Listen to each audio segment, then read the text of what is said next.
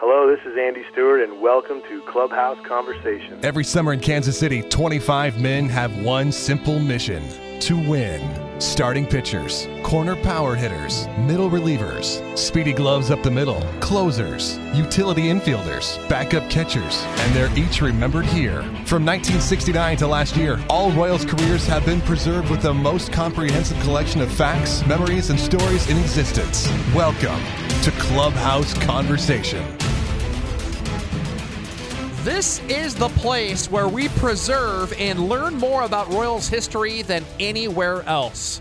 It's Clubhouse Conversation, which means weekly interviews with former Royals year round, once a week. With me, Davo. I'm so excited for today's interview with Andy Stewart here on Clubhouse Conversation, where you can always follow us on Twitter, by the way, and get notifications whenever we publish a new interview. It's at Royals Clubhouse on Twitter. We're on Facebook, Clubhouse Conversation, and of course, here on the website at clubhouseconversation.com, where you can also sign up and have your iTunes linked. So, whenever we publish a new Clubhouse Conversation interview, it will be downloaded directly into your iTunes without even doing anything. How cool is that? You can do all that here through the website, and we also talk to current Royals during the summer from rookie ball on up to the major leagues and recap most games in the post game here on the dish. Clubhouse conversation. Glad you are along. And yes, Andy Stewart, the guy we're talking to today, and I am beyond excited for this interview. Andy Stewart, a name that a lot of Royals fans in 2016 won't remember. But a guy who was here during the 1997 season for the Royals, a catcher. He got in five games that September, and boy, oh boy, what a story does Andy Stewart have. Andy, a guy who grew up in Canada. The Royals found him by chance. He came to a tryout camp, ended up getting signed, and then on and on. The stories are insane for this guy. He was in the Olympics after retiring for four seasons, came back just to play for Team Canada in the Olympics back in 2004 threw pitches at the home run derby for Carlos Delgado in 2000. Was a minor league manager who made the Ripkens upset. Came up through the Royals system with some great stories there trust me, you're going to want to hear this guy. I've gotten to know him a little bit over the last few weeks, the last couple of years, actually. A funny guy, down to earth, very honest, very frank. Andy Stewart, a guy who could hit more than he was ever getting credit for, and a guy that could catch and throw way more than he was ever getting credit for. I mean, a guy that threw out over 50% of base runners for a full season in the minor leagues. That's insane at any level. That's insane in high school. That's insane in college, let alone professional baseball. And Andy Stewart joins us uh, from his home in Florida right now on Clubhouse Conversation here in April of 2016. Andy, first of all, thank you for your time. And second of all, how's everything going down there in Florida? Oh, everything's been going great. Thanks for having me. Um, you know, really excited to get an opportunity to talk to you. But you know, life is good down here in uh, Siesta Key, down here in Florida. Yeah, it sounds beautiful. So 2016, you know, what's keeping you busy this year? Uh, this year, you know, like uh, we're spending more time with uh, my own personal business, and my wife and I, we own our own cleaning business. We do hotel properties down on Siesta Key, and you know, we have one of the largest hotels that we do down there called Palm Bay Club, and and another one that's called Siesta Sands. And yeah, we stay busy, but uh, it's that time of year. It's like spring break, so it's been really crazy. Yeah, and, and yeah. How, how about those Royals, man? So I mean, have you enjoyed uh, following the last couple World Series? Have you gotten into it at all? Yeah, you know, I have. You know, everybody, you know, people have been calling me, and yeah, the Royals are, you know, and I, you kind of like. It's hard to cheer, but you have so much. You have so much. Uh, so much of a connection with that with the team and uh, it was great to see um, you know the, the the championship come back there. That you know, it's such a proud organization. That's how it was when I came in. You know, it's always had that you know proud and uh, just a great you know just a great organization to be a part of, and it's good to see it back in Kansas City. They deserve it. Yeah, have you been uh, have you been hopping on the bandwagon with the gear? Have you you know do you have some old Royals T-shirts or a new you Royals know, T-shirt? I, I don't, but I did put up some old photos. You know, I have of George kind of around the house a little bit, and I got like a picture that I have. You know, some, but I, I didn't go out and get any gear. No, I, I, I apologize to MLB for that. yeah, we're, we're, I know they were having some kind of promotion there. I, I, I didn't, I didn't, I didn't get get it done. We're gonna need to get you, uh, a, you know, a Royals World Series shirt to rock down there, man. Wow, that'd be great, man. I'll have to send you my address. yeah, get some get some street cred down there. So. Uh, oh, it's been yeah, it's been great to watch, you know, and you know, and the memories with Art Stewart, and you know, and how you know, it's just been great, you know, to see it coming back, you know, it's just been fantastic. Yeah. Yeah. Now, now let's talk about you. you. You know, you've done some coaching in the past. I don't think you're still with them, but you, you know, prestigious IMG Baseball Academy in the past. What was that experience like? Oh, that was great. Like it, it, it was. It was kind of funny how it started. My buddy Raul Gonzalez. Do you remember him? Yeah, of course. Yeah. Yeah, Gonzo. You know, and he was over. We were just hanging out one day. He's like, "Dude, you gotta, you gotta." Like I was doing the cleaning with, you know, the gig there, and and Ra- Raul was like, "Dude, you gotta get into a coaching job. So you, that's in your blood, you know." And I was like, ah, you know, you just kind of get burned out a little bit. And I was like, uh, then he said, why don't you go check out IMG? They're looking for somebody. So I, w- I just went over there, you know, and I we had been doing cleanings with IMG and Nick Phelps over there. He didn't know who I was. I didn't. I just was Andy with, you know, the cleaning company, you know.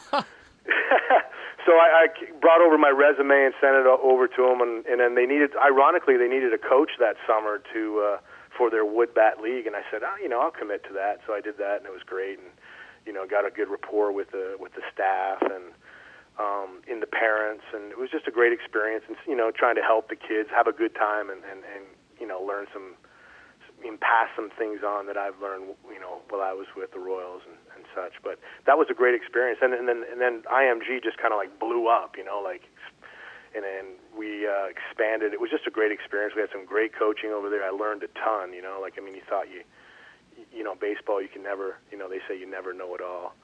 You can never learn it all, but uh, you know, while I was over there, you just started learning more and more, and it really opened my eyes up with a lot of things about hitting and you know, and teaching and you know, you you really uh, have to become pretty good at it, you know, because you're doing it to a, with a lot of kids, a lot of prestigious kids at that. You know, we had like Manny Ramirez Jr. and we had uh, like uh, Brandon Bonilla, Bobby Bonilla's kid over Yeah. there. So we had you know, and then, and we had some uh, really good. Uh, um, Good players with good uh, pedigrees and that were there as well too. So it was a great experience. But uh, you know, it was nothing like working for yourself, though. I'll give you that. You know, Yeah. You know, Yeah. You. not having to pay the man, you know, except you know the tax man, of course. That's about it. Oh, trust But me. Everybody's got to pay him, right? I'm about to mail off two grand to them today, actually. So, ah.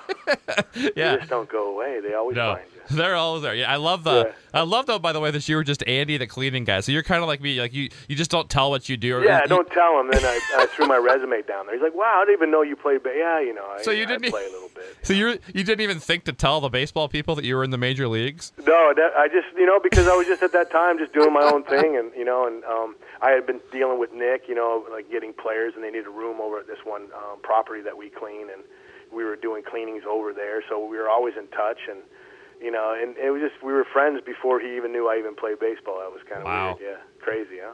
That, very, Crazy, eh? very crazy. Yeah, you're a Canadian there. Yeah. Uh, so a couple, a couple guys.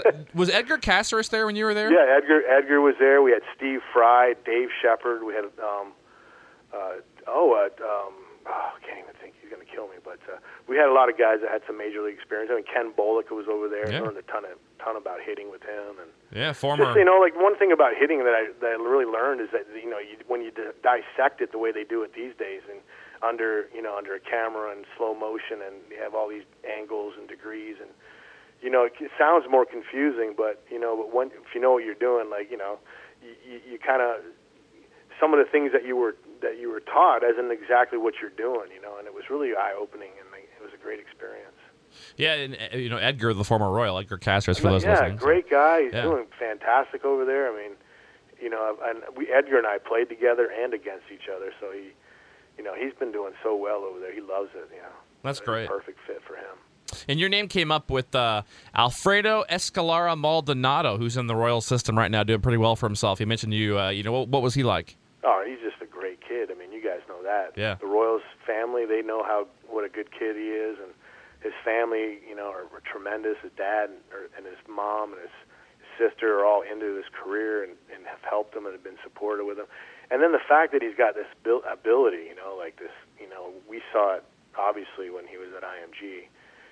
But you know, but it wasn't that that stood out. You knew everybody that kind of went to IMG had somewhat of an ability, but just like in pro baseball, everybody has ability, but it's their, it's what they do on and off the field that counts. Yeah. You know, and and that, that gets them up to that next level, and you know, and keeps pushing them up and doesn't hold them back. And he's got that with him. So, along with the the ability, which is you know, God given ability. So that's just fantastic. He's just a great kid, and I wish him all the best. Yeah, I look forward to seeing very him. Very humble come up. kid too. Yeah, You know, very. always- He seems like he will be. His family, you know, they they're not from like a uh, a poor background. They're you know, but they're very humble, very respectful people. Good good family. Yeah, high character for sure. Yeah, Now- very high character. There you go. That's what I'm looking for. well, you know the, the big radio vocabulary here. So yeah, you can lean on me, my man. I'll, I'll, awesome. Great moxie. You know, the guy's Yeah. great moxie. Moxie. Okay. So okay, so I want to go back and start from the beginning here in a second. But while we're on the topic of coaching, so let's talk about a couple more stops here. So you coached a while Blue Jays, Pirates organizations after you played. Now Toronto. Uh, Yeah. Let me see if I got this right here. So bullpen catcher, and then from how I get it, David Wells flew you in on his jet to the home run derby to pitch to Carlos Delgado in the All Star Game 2000. What, what's the story? and is this all true? How did you get that? Dude, I know everything. well, it was it was a, it was a well. I went in as a player, and then I got Jim Fregosi. I mean, the guy I got a chance to spend some time with him. He was tremendous. He at the end of spring training, him and Ernie Whitt came up to me and said, "Hey, you know, we're, we really like you, and we want you to be part of the coaching staff, and you know, we want you to be the bullpen catcher, throw BP." And I was kind of like taken back a little bit. I was kind of like, maybe they're going to keep me up here or something more, you know, uh, looking more for the future uh, as a player you know. But uh, when I talked to Jim and Ernie, the way they presented it to me, it was just a you know a, a great opportunity for me in the future, um, with with getting the respect from the coaching staff that was already there, like Lee Elia, just some great names, you know, Fregosi, uh, Cito Gaston. And, and I got to spend two years doing that, and then but the first year was was when I got throwing with Delgado at the end of spring training. Just in a you know, I went from player one day to throwing BP the next. It was we're really different. And I'm out there throwing BP to the to like the number one, you know, the top four guys, you know, Mondesi, Delgado, and Bush, and all the guys like that. And I'm just like, and Shannon Stewart, and just throwing BP, and they're loving it, you know, boom, boom. So the whole year I threw to that group, and you know, and traveled with the team, and caught in the bullpen, and we had some great arms. Actually, I say we, but they had some great. I was felt like it was part of the team. That's what Fregosi, how he how he he he brought that feeling that you were part of the team. You're not just the bullpen catcher, and I, I really appreciate that. I told him that. I think I told his son that too. That his dad, wh- what his dad had done for me. Which Yeah, works for the Royals great. now too. His son. What's that? His son works for the Royals now too. Yeah, exactly. I mentioned that, and I had some photos that I sent to him and to Junior. And uh, anyway, but uh, it was a great experience. And then Delgado uh, got was having a tri- like almost like a triple crown year, and we were pushing like we were pushing the Yankees that year. We're in the playoffs. They had voted me in for a share. I was like, oh come on, get to the playoffs, you know. And it was it was just a great year. And Delgado took me down down to the uh, invited me to throw to him in the home run derby, which was I was like was an honor to. And uh, not only that, but we we got to take David Wells' private jet on the way down to from Montreal. We played our last game of the first half there, and it was just like, you know, getting on the jet. I was like, come on, this is surreal, but it was just a tremendous experience. I loved it. How did how did Delgado do? Did you serve up some gopher balls or were? Oh yeah, yeah, Yeah? We like, you know, we made it to the semifinals. You know, I always tell everybody we lost to uh, Griffey by like, and uh, it was in Atlanta, and that park is fairly huge. It's uh, you know, it's Yeah. a big ball. It's a pitcher's ballpark for sure. And he had he had like uh, hit the, the top of the wall three. Sounds like an old story, like a fishing story. But you know, we were so close, and then Griffey came in and like one bested us. You know, and hit you know had like four home runs, and Delgado had three or whatever. But to to go on and face Sosa, remember that year that he Yeah. was hitting him like he, that must have been like some kind of cork bat or something. I don't know about that. Because he was hitting him over the batting eye in Atlanta in center field. I don't know if you remember that particular. Yeah, yeah. Yeah. Some some might say something different than cork but we'll leave it at that. Yeah, it might have had some metal in there, maybe some aluminum. yeah, yeah. There you go. But right, exactly. But that was fun, man, just to be right there and and, and see be around all the stars and, and even see some familiar faces that you know that you had played with or against. Or it's great. Now, you managed the Williamsport Crosscutters New York Penn League in 2003 for the Pirates. You guys won the league championship. So, you know, how'd you like being the skipper? You know that you know being a catcher. You know, there's so many catchers that it just it's more natural for us uh, to become managers and deal with players because we're dealing with the pitchers, we're dealing with, with the defense, we're dealing with the umpires, we're dealing with basically every aspect of the game. That's and that's so I always tell people like if you look around the major leagues, look at look at all the managers in the in the in the major leagues, you'll see there a lot of them are catchers. And and you don't really see. I mean, there, yeah, there's some pitchers, but they always take like, ah, it's a pitcher, he's a manager. You know, like you never get the respect as they do as the catchers because we're just so involved with the, with with the game. So I I really just fell in into that role. I enjoyed it, and uh, you know I had a lot of people that um, had molded me into a manager. You know, guys like Jirschele. You know, I had him for like four years. You know, guys like R.J. Ron Johnson. You know, he was Mhm. Carlos Tosca. These Mhm. are some guys that were with the Royals in the in the early '90s um, and still are. Like Jersh is still there. It's crazy Mhm. what a story he's had. And uh, um, you know, it's just been it's been it's been quite a run. You know, it's, but I enjoyed managing and uh, and and winning a championship was fantastic. You know, getting an opportunity to to to manage to win any championship at any level is big. We won one in Williams uh, in uh, Wilmington in '94, and then that was the last one, and then that was 2003, I believe. Yep. But anyway, it was great. I had a good time doing it. It's fun. Yeah, it's funny. I've never heard anybody. I mean, I, I've talked to, I don't know, 40, 50 guys who played for Jersh, and I've never heard one bad thing about him. People are so happy for him. It's great to hear how genuine people care about that guy. What a what a career. I mean, you know, there's just not too many of those guys around anymore. You know, that get that that come up with the organization, that stay with the organization, that you know, and then get up to the big leagues and then win a World Series. Yeah. If there's like there's there's not too many coaches that I would think of that deserve it. Like I would say a guy like Joe Jones, you know, and uh, you know Mike Jirschele, you know th- those guys. I would think of like those guys deserve deserve something good happen in their lives. There's not too many guys like that. Yeah. So then uh, another cool thing. So you played on Canada's 2004 Olympic baseball team in Athens, Greece, which I'm assuming. For, well, I guess first of all, how beautiful of a city is that for those who haven't been there? Oh, that was that was an incredible city too, and we had some friends that were that were from that area that were because I was living in Wilmington at the time, so they they had like they lived just out, outside of Athens. It was crazy, and then they kind of took like I, I, I didn't kind of spend a lot of time in the village. I was spending time with them because it's always nice to hang out with the locals. They know all the spots. Yeah. So it was that was fun too. Yeah, yeah, it was a great experience and beautiful city. Yeah, you hit uh, you hit 416 during those Olympics. Uh, now I got to hear this story. So Ernie Whitt supposedly plays a big role. So, so basically, you're okay. So going back, so you're you're managing the year before that in Yeah. Williamsport. You were the bullpen catcher. We talked all about that. You, so you're basically retired as a player, but then Yeah. you come back and play indie ball at Winnipeg in 04. Is was that solely because of Ernie Whitt telling you to warm up for the Olympics? Is that true?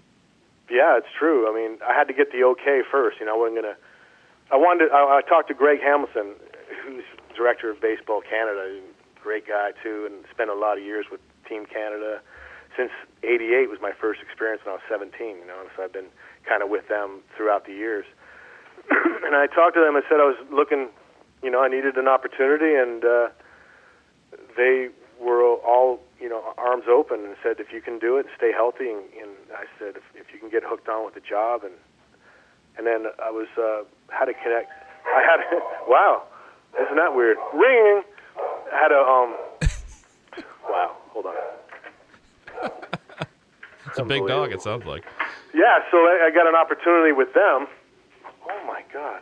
This is crazy. What an interview. The dog goes nuts. The doorbell rings. You know? Um, live radio folks. That's that's how we do it. you know and uh, so I got an opportunity with uh, to go play in Winnipeg and I and I up becoming met, played with Hal Lanier I mean it was great. Got an opportunity became stayed healthy hit like just over 300 I think or just under 300 with them. And Team Canada came out there and they saw me play and I was in great shape. I mean it was like Rocky Balboa you know with the music. You know like trying to get back into it and like it was like you know sometimes when you feel like you, you know you you really want something so bad you'll do anything for it, you know, and that's where I was with at that moment. And then Ernie and Great Baseball Canada gave me that opportunity to, to I had to earn it though too, and and uh, gave me an opportunity of a lifetime, and uh, I thank them to this day for that. Yeah, you guys were in fourth place too. What, what was it like being in that Olympics? Oh man, we were. I, I could tell you the story, but we were so close. I mean, we we were. Um, uh, I think it was Cespedes or Puig or somebody that we were playing against, up against the wall, top of the wall. Kevin Nicholson hit a home, like should have been a home run into the wind. It sounds again another fishing story. Twenty mile an hour wind. Walking you know? backwards. guys go, no doubles just happened to me and he catch you know we would have it would have been a great and the guy caught it was in the USA the U, Cuba beat us but it was a we made a comeback and we came like inches from tying the game and it was just a, we always had everybody has good battles but we always play Cuba really well and uh, we lost that game, and then that was to go on to the to play in the um, gold medal game against Australia. It was it was our year. Australia knocked off Japan one nothing that day. You know, some you know big leaguer that was pitching just shut them down, shut all those all star you know, Japanese all star team down. Man, so close. Yeah, and then we had to play Japan the next day after you know losing a heartbreaker against Cuba. You know. Well, yeah, it was you know we got a certificate. yes, not not quite the bronze, but hey. Oh man, it was you know, and it was like the Japanese were embarrassed because they got the bronze, and we were like crying because we wanted it so bad, you know. you know what I mean? It's Yeah. like you're in the interview, like we are so um, like the translator of Japan, the Japanese translator was up there, and we were like, you know, we really worked hard, we wanted this, it didn't work out, blah blah blah, and then the Japanese manager was talking how embarrassed they were. They were came here to win the gold, and You're like, I'll take it. We'll, we'll yeah, carry it I'll, on. I'll take it. Yeah, exactly. You know, but, We'll fly uh, back. That was a you know just a great Yeah. experience as You, well. you should have uh, sat out a few years earlier in the middle, middle of your career, right? Coming back like that, hot like that. Yeah, I mean, you start like in 2000, we missed out too in uh, Winnipeg. That's where we when uh, the, the Pan American Games with Stubby Clapp, and we had a pretty good team, and we the Olympic qualifier, and we finished in third. We got we got the bronze medal, but it was uh, we just missed the Sydney Olympics that year. So you know, it, then when I when I retired the next year, you always wondered if you know I, I had still had some gas in the tank, but you know I was looking for the you know towards the future, and you know we knew how difficult it was and how difficult it was to get to, back to the big leagues, and, and I understood that. Yeah. Well, all right. So speaking of getting back to the big leagues, let's go all the way back to the start. Then you ready to go way back in the day? Sure. All right. So it's it's Oshawa. That's that's how you say it, right? Oshawa, Ontario. correct. Okay, Ontario, Canada. Uh, so you grew up there. Was that your uh, favorite sport growing up? And then was that the one you were best at? You know, my dad, he like we played fast pitch. Believe it or not, I never even played baseball until I was 11. Going in, my, I only played one year in little league, and then Really? yeah, and we, my dad was a big fastball guy, you know, and he tra- played for Team Canada, and he, he had like if you if anybody that knows anything about fast played with a guy by the name of Pete Landers. He, he's called him the Hook. He was a left-hander. He had like a thousand no hitters, and he's famous in the uh, fast pitch world. And my dad played with him. They traveled all over the world. I was, so I kind of grew up in the clubhouse, you know, and uh, and I was always playing with those old, you know, the, the guys, and my dad taking BP, you know, just like just like a young big league kid would, you know, on the field, and just spent a lot of time doing that. And then, um, but not until I was in the until I was 12 until I some of the kids were like, hey, let's you need to play hardball. That's what they call it up in Canada, you know Hardball. you need to play hardball. And I was like, nah, I don't know, you know. But basically, baseball.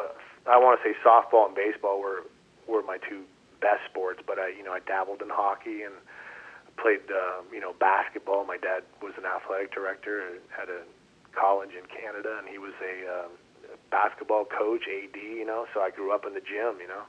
yeah. Now, how about were you a Blue Jays fan? Expos? Oh Who was your yeah, I team? Blue Jays? love. Yeah, I- we used to call you know when Ernie became the man, manager for Team Canada. I was telling you, Ernie Whitt. You know, I don't know if it was Jerry Howarth or the announcer. I don't know, but it was fantastic. And you know, I, I almost could remember the name of like the starting lineup. You know, Lloyd, Moseby, Jesse, Barfield. You know, all the great. You know, uh, it was just Willie Upshaw. You know, Damaso Garcia.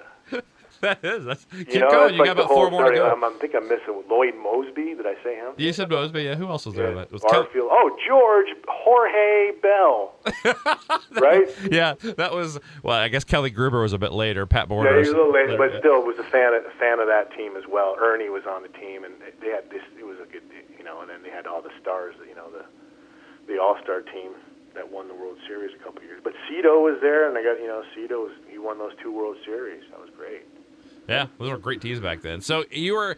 uh, So I read an article here. So you were an infielder until you were 15, and there, there was a team called the Bunnies. Who are the Bunnies, by the way? You've done your you've done your homework. Well, yeah, I was a shortstop, you know, and then, and I was until I was like 14, and then there was a team that was local in a, in a place called Brockville, Ontario, and they had a team that was like the traveling team that everybody wanted to play on. It was called the Brockville Bunnies. Yeah, I know. The reason why they were called the Bunnies, there's a story. There has to be. You know, back in like in the day, everybody had a nickname. Yeah. You know. and his one of the guys' name that started the team, his nickname was Bunny Bradfield. yeah, hey Bunny, you know, Bunny. yeah, you know, Shorty, Biggs, Mugs, you know, you know, all these little weird names back in the 20s, you know, 30s. And this guy started the team, and then when he passed on, they named the team after him. And since then, they're, they're, they've had two guys that have played in the big leagues, and it's only a town of 20,000 people in in Ontario. Wow. Brock, yeah, Peter Hoy, Yeah. I, I know the name. the Red. Sox. Yeah. Famous Chris Berman nickname, Peter Chips Ahoy. yeah. I was gonna say yeah. and uh, and myself for you know, and it was it just a, and then they had a lot of guys that went to play college baseball in Ithaca. We had four or five guys play for the Bombers up there. Okay. Yeah, so and uh, now the team's still they're in. They had their 50th anniversary last year, and it's still going. And you know, we they had like a big golf outing, and I got everybody got a bunch of stuff signed, and we had a big auction, raised a lot of money. It's great to see all the guys and and guys from the original team. You know, it's 50 years ago. It's crazy. Yeah. So, okay. So here, here's a, an- another. you- You're full of interesting stories. I, I think. so here's another one. So, so you first caught the eyes of Royal Scouts. Is it? I, I, I don't know who the scout was. Ba- Balos Davis, Ballo Davis. Was? Bayless Davis and Jerry Stevens. Jerry Stevens. Yeah. There was a, so it was it was a summer tournament in London. Is that correct? Yes, well, in London, Ontario. There's a London, Ontario as well. Oh, okay. Yeah. I thought it meant England. Okay. Yeah, that'd have been cool, but Yeah. well, t- well, tell that story though. Anyways. well, you know, that's when I was with the Bunnies. Like when I turned from a shortstop into a catcher, there was a there's a coach by the name of Brian McCroby that said, "Hey." Then they had a they had a shortstop there. His name is Derek Burns, who who is known as one of their best shortstops. His older brother was at Ithaca, whatever. But it's but it's some a good pedigree at shortstop already. So the guy's like, we need a catcher. So he turned me from a shortstop into a catcher. Now my mom, when I told her that I'd made the team, she said, "Well, great, that's awesome." I said, "Yeah, but there's I, I'm they're going to turn me into a catcher." She's like, "Oh no, I won't be able to see your face." you know, and I was like, "What about making the team? Isn't it all about making the team?" But anyway, so I turned into a catcher, and then in one of those tournaments in London, like after I started getting better and you know my second year there, when I was six or six or a couple years later, I was in London, and that's when Jerry Stevens had seen they were looking at another player from Windsor, and we were playing Windsor, and they were because Windsor's on the border with Michigan, and he was a Michigan scout. Um, so they happened to be checking out some other guy, and then there he saw me and put my name down and sent me a letter to my house. And at that time, I was living in Brockville. He said, so I was like just thrilled when I saw a letter, you know, and, uh, from the Kansas City Royals. I was like, oh my God, this is great, you know. So they had a couple tryouts, and I had to go to this one tryout, and then again Jerry was there and introduced him, and I, he goes, what do you think about signing? I said, well, yeah, I'm, I'm not don't have any plans or any offers from any colleges at that moment. I mean, it was just it was just like wasn't happening at that time in Canada as often as it is now. And uh, so they invited me back to another camp and uh, to like another like and after I graduated from the first camp, and this was at the University of Detroit, and that's when of course they had have, I didn't realize that they had had 15, 20 of these camps, and then narrowed it down into this one last group. So, uh, so the the ironic thing was, uh, so we drove all the way down to Michigan, not just hoping that maybe something good would come out of this. And uh, you know, we were at the university, and they put us in groups, and I was catching this one guy in the bullpen. And I was like, man, this guy's good. and his name is Shane Ray, and he was that Yeah. the first pick of the of the Royals, and um, um, back in ninety, uh, I want to say ninety one. They didn't have a pick till the third round. He was the first pick, you know, for that in that third round for the Royals. Eventually, I didn't know it was him. I didn't know anything about anything. I just knew that he was huge and he threw hard. and I was catching him, and he was like, you know, fastball, and I was watching him throw, you know, just catching him, warming him up because they're going to take some live BP after the warm up. So here, here I was thinking it was going to be somebody else, but they called my name and said they wanted me to hit, and I just caught the guy. So So I was like, you know, during the but one thing that I was taught, like with some of the coaches with the bunnies at an early age, was try to look for you know guys that were tipping pitches, and and of course this guy, he when any time he threw his split finger, he like you know he'd be like digging in for gold, you know, like in his glove, and, and he threw his changeup, his his glove fanned wide open, you know, and I knew that one, and I. So I picked up a few things. So they said that you know Shane Ray is going to be the first pitcher and Andy Stewart's going to be the first hitter, and I was like, that's weird. So they say, so we get out on the field and I'm getting loose, getting my swing practice swings in, and they say, okay, you're going to get five swings, and he's going to tell you what's coming, and then he's going to throw five, and he's not going to tell you what's coming. I said, okay, but basically I knew what was coming because I knew his pitches. So anyway, the first five I you know hit line drives, and anyway, I just I had like a home run to right, and I was like on fire, line drives everywhere. And then after that, after that work, after that I was done, Shane Ray comes running in. Who are you? Who are you? I'm like, what? I'm not, dude. I'm just some guy trying to. You know, I'm from I'm from Canada. Eh? You know, get off me. I'm just trying to, you know, make a name for myself. And he's like, "What's going on?" Like, and all the guys are like, "Oh my god, dude, that, that's Shane Ray." And I was like, "I don't know who he is, man. I just was hitting." so, so the coaches, everybody, all the everybody was just amazed, and I, including my family was there and stuff. It was just like out of my body experience. So they didn't believe what they saw. So later in the day, they said, "You're going to hit again." Oh no! And I was like in the bullpen catching this other pitcher, and then later he's a sidearm right-hander. And I was like, oh, this guy's good. You know, sinker, slider, curtain slurvy, changeup. But he was tipping his pitches too. I swear. And then they said that I was going to hit against him. I didn't. I, didn't, I was thinking maybe that I was, but I didn't know. I thought I was done. they said, Andy, we want to want you to hit again. Jump in there again. You know, they want to get another look. Well, again, I knew first five pitches are going to tell me, and the next five you're going to, you know, surprise me. Well, I knew what was coming because he was tipping his pitches, and I, I had a great day. And then who everybody's going, oh my God, they're going to sign you, they're going to sign you, and I was like, I don't know, I don't know. And I was just like really nervous, you know, and just excited. And then you know, do th- do all the workouts, the catcher's throw, and you run. And I had good speed, you know, a decent speed. I was like a seven flat sixty. I wasn't like I, I always dreamed. I say I was six nine, but I was never quite there. just round up. just round. I want to say seven. You know, for a catcher, that wasn't bad.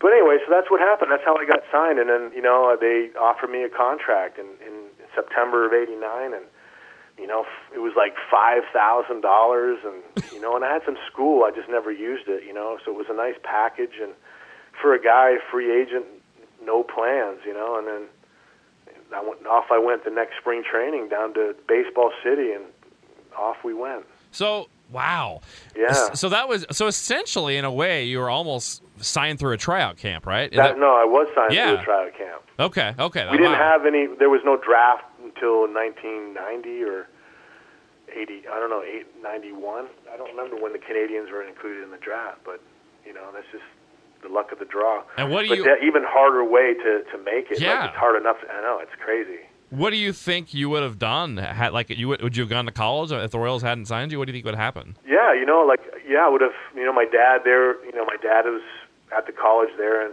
in town, maybe to a community college, and they didn't even have baseball. You know, that's what I'm saying. It's just great. That's what wow. you know. The scouting department it worked. You know, they got eyes out there and they got a chance to see kids. But there's there was nearly not enough eyes out there because up in, up in Canada at that time, you know, yeah, it was just you know they were concentrating in southern Ontario, Windsor, somewhere, but they weren't getting the, you know, like they are now. They're all over the place. You know, they're in, they got complexes in the Dominican and over yeah. in who knows Korea now, probably who knows.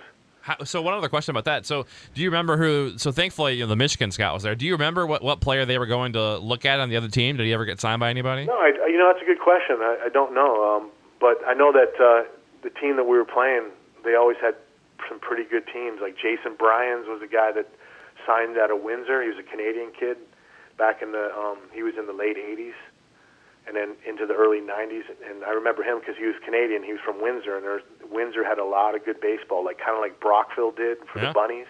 We used to play those guys a lot in tournaments, like Stubby Clapp. And they always had good coaching over there, and always had some of the top players. If you look in, if you look in baseball Canada, you'll see a lot of kids from from Windsor. This is great. All right, so you get to the Royals then. First summer of pro ball with the Gulf Coast Rookie Royals. You got in 21 games in 1990. So that first summer, you know, being so far from home, what was that like? That was horrible. They had like payphones. and, yeah, and we had to wait in line. And guys, there was like it was crazy. Staying at the dorm, I was you know 19 at the time. You know, now we're we're mixed in with the Latinos and a different culture. I'm in the South now too. It's you know everybody's saying what's up, and I'm like I, I don't know what's up. How are you? you know I didn't understand what's up. What's up? Everybody what's up? You know it's just I don't like I don't know what's up. I how you I don't know what's up. That's what I would say. What uh, you know I guess I was different. I was from the North, the Canadians. You know, I was, how's it going, eh? They're like, ah, you said, eh, you know, and I was like, no, okay, I see how it is, but, but being away from home is really hard. I really ran up of my dad to this day talks about those phone bills, and uh, um, you know, learning the game every day, the grind, getting used to that, you know, the heat, you know, and then playing. We didn't call it the Gulf Coast League; we called it the Gulf Roast League. Yeah. I don't know if you know that. Yeah. No, I didn't, but I'm sure. But it's you know, as you know, it's hot, and then being a catcher and, and a Canadian catcher, you know, it's like the temperature's a little bit, the humidity's a little bit different than I'm used to. But I, I survived it. Yeah. And then, uh, Yeah. so Baseball City was 91 and 92, 77 and 94 games, uh, you know, respectively. So at that point in time, I know it was kind of another year or two until you really broke out. But so did you feel like, you know, going back to your Baseball City, uh, what was your, were you kind of just thinking at that point, I'm going to try to play for a couple more years, collect paychecks, maybe I'll make it? Did you honestly Yeah. think you had a shot to make the Well, majors? you know, we'd all all the guys, we'd all sit in the rooms in the in the dorms and say, be like, who's going to get released? And everybody thought. No one told me this at the time, me, but they all thought that I was going to get released. but they didn't tell me that till later. Later, that when it, we were already kind of once you get past a certain, you know, it's like once you get out of that A ball, you know, like low middle A. If you can keep going, you might have a shot to advance up and jumping up to baseball city and having some success. I was like 20 in Baseball City, which was it was because I was still in extended. You know how kids go back to extended, and the Yeah. coaches and the organizations say, "Hey, keep your head up because you know the advanced A team is right here. Or if somebody gets hurt, you could go anywhere. You know how they always tell you that." yeah. and you try to stay positive, and you're like, "This is a bunch of bull," but you, but it's true because I lived it. I was there. Yeah. You know, so I was there and had no business of being in high A ball because the, the catcher went down up there and they needed somebody that was, you know, decent. And they called me up and it cost didn't cost them any money Uh, that's true. Yeah. Cause you were because right it's there. right there. You know, no traveling expense, no, you know, housing allowance, no. You know, you keep that in mind too. So that, and I tell, I had a kid just go through that recently. He was got sent to extended, and I said, "Trust me, I know. I've been there. It can't happen."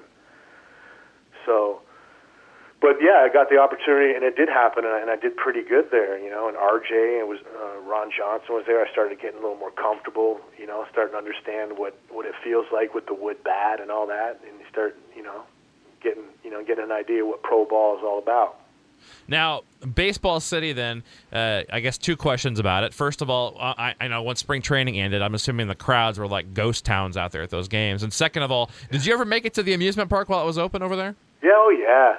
What was it like? Was it was it nice or not really? Well, he was really. They had big roller coasters, and you'd be playing in a game, and you hear the people ah screaming as they go down the, you know, the elevate, dropping, uh, you know, into the turns and stuff, screaming. And um, yeah, I went over there because a lot of times when you're in the lower levels in rookie ball and, and extended, you always want to go and check the night games out because there's really nothing to do. So you'd walk over there, and you'd have. So you go over and check out the amusement park, and but you know you'd understand now why it closed because it was it really wasn't that exciting. yeah, and Disney's what, you know, a stone's The throw away. baseball was cool at that time. Yeah. yeah. and the stadium was really you know state of the art at the time, and the whole facility, like the whole baseball complex, was state of the art for for that era, that time frame. Yeah, now it's what a apartment complexes in a mall or something like that. Yeah, exactly. I remember Joe Jones, you know, one of the longtime coaches, saying, "Baseball City is the best baseball complex, bar none." And he would say that, bar none. and the guys, people that know me, they would know, bar none in baseball. You know, and it really wasn't. You know, the weight room was like the closet. You know, not like they are today. I love it. Uh.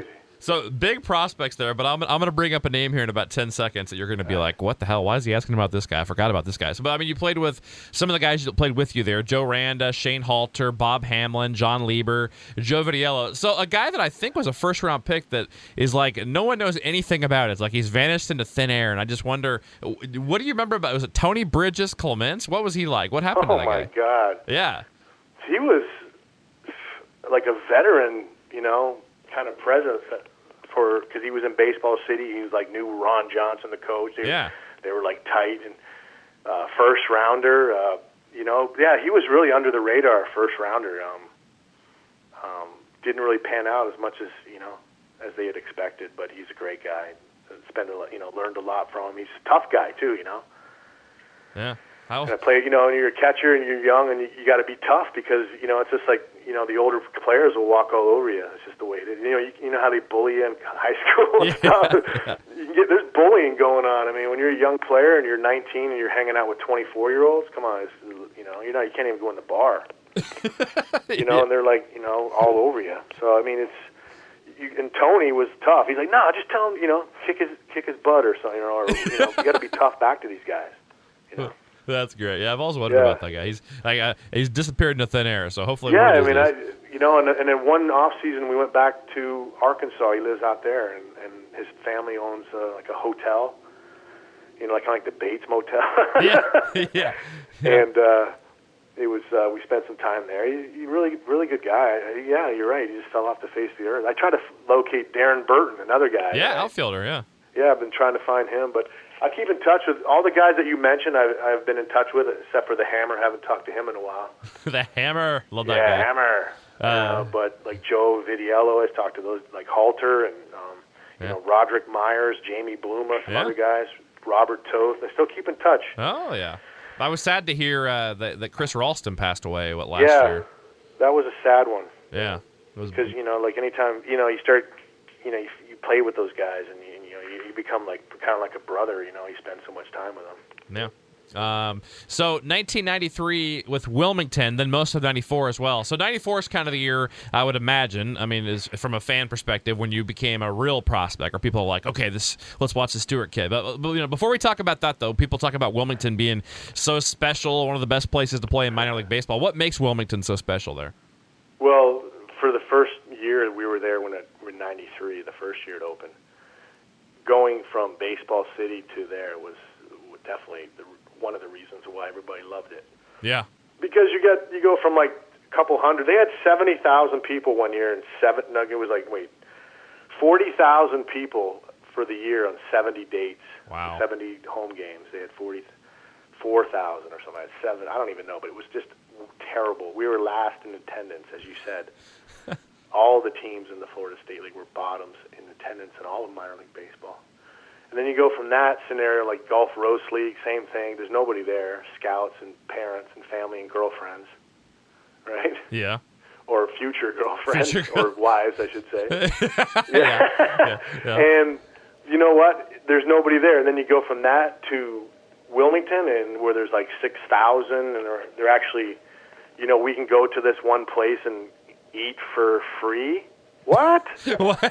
you know, and we can do all these things and, and, and get some like you know get it get ready for what it's like to be at the major league level because that's really what we're in the minor leagues for, and that's what these teams when they have great attendance and lots of attention you know, where the guys have to are under the spotlight. That's when they because they have to simulate that in the big leagues times that by ten or twenty. You know, at the big league level, so it, it pre- prepares those kids to go to the big leagues. You know, and that's it. Never used to start preparing you really until Double A or Triple A at the other back in the day because the, the A ball clubs and teams were didn't have like high attendance. It wasn't a big deal. Yeah. Yeah, so you can't really prepare your. You don't. And a lot of people don't make it past you know into Double A or Triple A. Those are the those are the years that prepare you. But now you're getting prepared like in rookie ball. Now you know you got big league stadiums and clubhouses, so they're ready to go right out of the wire.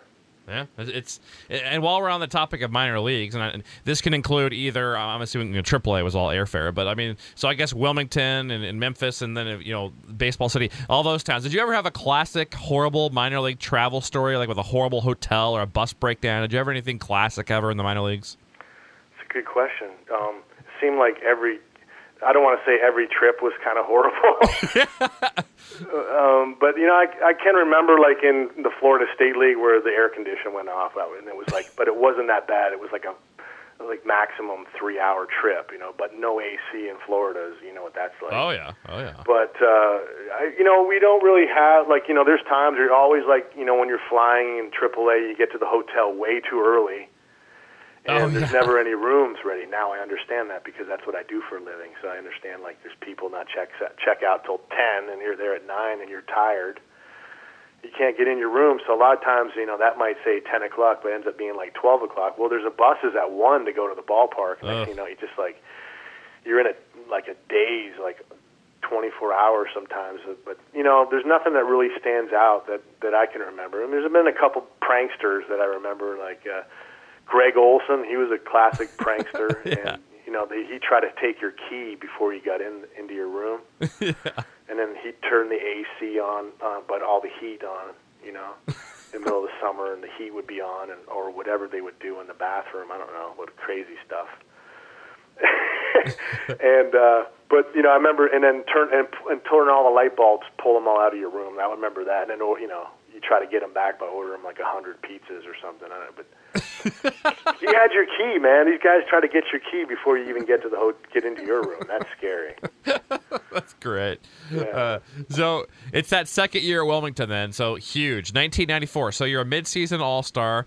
Uh, you hit 571 against Winston Salem in the championship series. So as far as the whole season goes, third in the league in batting average at 317, tied for first in slugging percentage at 542, and then you threw out ridiculous. I don't even know how this is possible. 54.9 percent of uh, of base Can you say that again? Yeah. For, for so I can hear that. So, family and friends especially, right? Fifty four point nine percent. Fifty-four point. I, I read that and I was like, "Is that a typo?" But yeah. So you know, so what? I mean, what clicked that year, man? What happened? Well, you know, I always believe it. Like one one of the experience of getting to that point, and you know, like I've been in A ball now for you know three, four years, three years. So I'm kind of getting an idea. Plus the adrenaline, that you know, that from coming back, the team has a chance to win. You feel like you're, you feel like you can feel, you can almost see the, the you know, like hey, this is all the work that you've done is starting to pay off, and that's it's that confidence that that you get. And, and and I think that's like the, one of your greatest weapons is being confident, especially in baseball. You get because you're always failing. And if you can just have like a you know short term memory, and I think at that time, he just like I just started really starting to understand and, and understand hitting, and that's what and in the defense, you know, you start understanding how, your footwork and the transfer and how to hold runners, you know, how to how to you know help and assist with that, not just from the bench to the catcher, but sometimes I'll be like, I'll throw in a you know a hold on my own or because I can see things, but I won't call a pitch out, never. Yeah. But those are the things that you start to learn at that level, and then when it starts clicking, it just your confidence starts to boost up. And then was that? Did you feel like you were starting to be taken serious for the first time, obviously, or, or had you felt that way before? No, you know, I think this is the first year. If you look at the first four years, I never really got into those, you know, the 100, 100 game mark. It was always like 60 games. Yeah. You know, get, you know, here and there, Sunday start, you know. And now I was like, because they weren't really high on my catching, and I know that, you know, I understand that. Like, I, they didn't think I had enough arm strength, but I was throwing out runners. That was the other thing that was confusing. Huh. You know, like I'm doing. It's like you know, you're. Do, it's like a guy that's throwing, you know, 89, 88, but he's getting everybody out. But it's just not Yep. going to cut it at the big big league level because you need to throw 91. You know, to play. You know what I mean? You throw nine unless you're like you know Moyer and stuff, and you're a lefty. But I was at that level where you know I was I was very good. You know, like I was like a 4A player. They would say you're a 4A player. I'm like, oh, I don't want to hear that. But hey, uh, you know, what can I do? Just keep keep working hard. Who told you? So the actual like brass told you that, or who told you? No, you, no, like just you know, you start to think that you are, Or and- read 'cause it, then okay, later okay. in your life, you're like you're right on that that cusp, and you're like, what do I need to do? And I know there's other guys in their career have, have done other things, you know, to try to get themselves better. And obviously, I never partake partake in that. But you know, like that's the that's the I'm like that that perfect example Yeah. of that guy that was like could have been interested in that steroid, you know, Yeah. era Yeah. where you know you're right at that AAA, 4A kind of guy. You're hitting you know 12, 13 home runs, and you're you're hitting 55, 60 RBIs with like 30 doubles, and now all of a sudden, you know those 30 doubles, you got 20, 20 doubles, and now you got 30 home runs, and Yeah. you know and things go boost up, and everybody now you're they're taking you like you're you're a big league player. But that's I never I never did it. I never did the steroids, but that's how I felt that I was. Because after a while, you honestly become the best evaluator of yourself. Did you ever? Did, I mean, did you ever you know think about it? Was it something you? Because I would think if I was in your shoes, Sure. I, I, I was I, I might have taken them. To, I mean, I consider No, I myself. did. I did think about it because Yeah. I saw a lot of guys that were doing it, and guys that I was competing against, Yeah. and, and for similar jobs doing it that I just never did. Hmm. I don't know. Just never wanted. I never could see myself injecting something in myself. yeah, You know, That's a needle. I, I hate needles. yeah, that's probably a good thing. You know, just doing that, and and and it was, you know, I just never did, and and just I'm glad I didn't, you know. But on the other other side of things, if I had of, I know that put like 20 pounds on myself, a muscle like a pit bull, you know, and uh, all of a sudden I'm hitting the ball, you know. Who knows? But you know, I'd be paying for it now probably. Yeah, I mean, I consider myself pretty, you know, d- decent character, but I, I seriously think I would have done it. I've thought about this before, so I. Yeah, and, there, and that was that time. That time, right? In the, you know, in the mid mid '90s, Yeah. was everybody was seemed to be. No one cared if you did it. It's just like you know, if you didn't come back strong, you didn't work hard enough, and that's the truth. Because like you come back and they say, "Damn, Stu, you look good, man, looking good." Like yeah, you know, creatine and you know, and and real proteins, not nothing bad. Metrax, But right? yeah, Was it yeah, Metrax metrics and yeah. all that stuff. Metrics. Yeah, that was the big stuff back then. Uh, and yeah, and um, you know that yeah, I remember the Metrics. Yeah, definitely. But you know, I never t- I never took them. But you definitely you're right about that. When you're at that level, Tempting. Thinking Yeah. I could see why some a lot of the people did because no one really cared. They actually they didn't like push it, but they didn't really you know they didn't get fined for it or suspended. yeah, yeah. Well, so, okay, so after Wilmington, then, so 95, you get moved up to Wichita and Omaha. So 37% of base runners that year you threw out, which is still damn good. OPS 741. And then uh, you got a, a big league non roster invitee invitation for that spring of, of 96. So, can I talk about that spring of 96. You know, how, how big was that for you? What'd you learn that year? What was that like? Oh, th- this was the dream that you, the step that you finally getting recognized, and that finally you don't have to go to spring training in the minor leagues. Like you're just so happy. Like it's almost as exciting as a, as well, it's never as exciting as a call up, but you're very excited because you, you, it's you're going to be in front of the big league coaches. You're going to be with it in front of your you know the other guys that you look up to in the in your organization. You're going to be uh, um, you're going to be getting paid Yeah. That's meal money, and you're going to be living off the dorm. You actually get you have some responsibilities to fill. and but you know if you can handle them, you you can actually enjoy spring training because you know those five years of spring training is you know it's wearing on you now. Minor league camp and the same dormitory food and the same you know bunk bed situation and roommates and that you don't know and walking to the ballpark every day, like at six thirty in the morning, like a bunch of walking, you know, Walking Dead, you know. And now you actually go drive, and you have enough money, you know. It's just a great feeling. Yeah. Know? So that was a lot of fun. Other than my number, you know, my number always they always gave they gave me they always give me the worst number though, but it, I made it into a fun number though. What was that?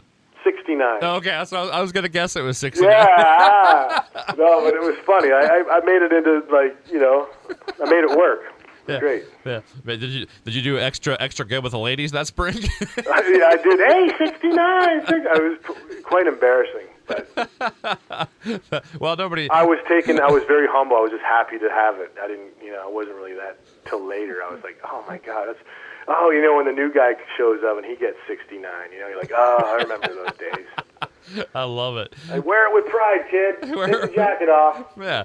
Uh, Yeah. Beavis and Butthead would have loved that, right? Oh, yeah. So, uh, so then that summer, then you're split again between Wichita and Omaha. Another big year. So 302 at Wichita in 58 games, and you got moved up to Omaha for 50 games. So you know, let's talk about Wichita. That good old turf infield, grass outfield. What do you remember about Wichita the most? I remember the the short right field, and and that uh, that I I didn't take advantage of it as enough as a for a guy that for myself I like to hit the ball right center, and uh, I didn't take advantage of it. I did I didn't I didn't think I had quite as, as a good year as I as I should have. But uh, what was the numbers in AAA? I I know that one year I was having a really tough time, and I I think that was the year. I, I didn't. I didn't include them because they weren't good. So. Yeah, well, it's okay because that was part of the learning experience that I because I was in Omaha that year. I started the year in Omaha and then I, I tanked it, And it wasn't because I, I wasn't hitting the ball well. It was a combination of slump and just hard contact for like two weeks straight with nothing to show for, and then then just confidence out the door. And then I can't say, man, we're in AAA. It's not like you're, you're facing guys that they don't know anything about you, you know. And so the level's tough, and then the confidence went down. So I was like, I was beaten. That was a tough year, but you know, then that's why I moved down to Double A, and I was like, you know, pop, they get you back your confidence, you know. Yeah, you did, and then so then '97, obviously, a huge year. The majority of it spent in Omaha, but then you get every kid's dream. So the big uh, call up, September call up to be exact. So you know, kind of take us back to this. So I guess the first question is, were you expecting to be a September call up? And then the second question is, when you actually got the news, you know, where were you at? Who told you? What was that moment like? Well, I remember um, just having a really solid year, you know, and I, I think the year before with that really down time in Omaha helped me. So now I'm a full time AAA guy, you know, which is people out there know it's like it's good to be. It's not great to be in AAA, but it's better than being in AA. I felt like when I was in AA, I was babysitting a lot of the time. Yeah. Whereas when I get up to AAA, I was more comfortable with my peers. My friends were there, you know, just a better, and I just felt more comfortable. I, just, I felt that I was a AAA player. I, you know, um, so but uh, that year when in, that I had a solid year when I got called up, I was I was finally having that good year, and I think when I can't remember the scout's name, uh, and he come up to me and said, you know, and this is the year that they had Bob Boone in the big leagues, and then he got fired, and then and then they brought in um, Tony Muser, um, right? The uh, after Boone, there was uh, oh, I can't remember Muser. Yeah, Muser. Yeah. Yeah, right. So Boone, like that spring in '97, spring, I didn't go down to spring. I didn't make it at all to minor league camp. They, I went all the way to Colorado with the team, and and then when the Plains, the last game, you know, the season, the exhibition game in, in against the Rockies, they had one team, you know, obviously going to Omaha and one team going to Kansas City, and that was a tough one. But still, Bob Boone liked me enough and kept me there, and he said, "You don't need to be, you don't belong over there. You need to be here." And I was like, loved him for that, you know. And if it wasn't for Bob Boone, I feel that I wouldn't have got called up because what happened was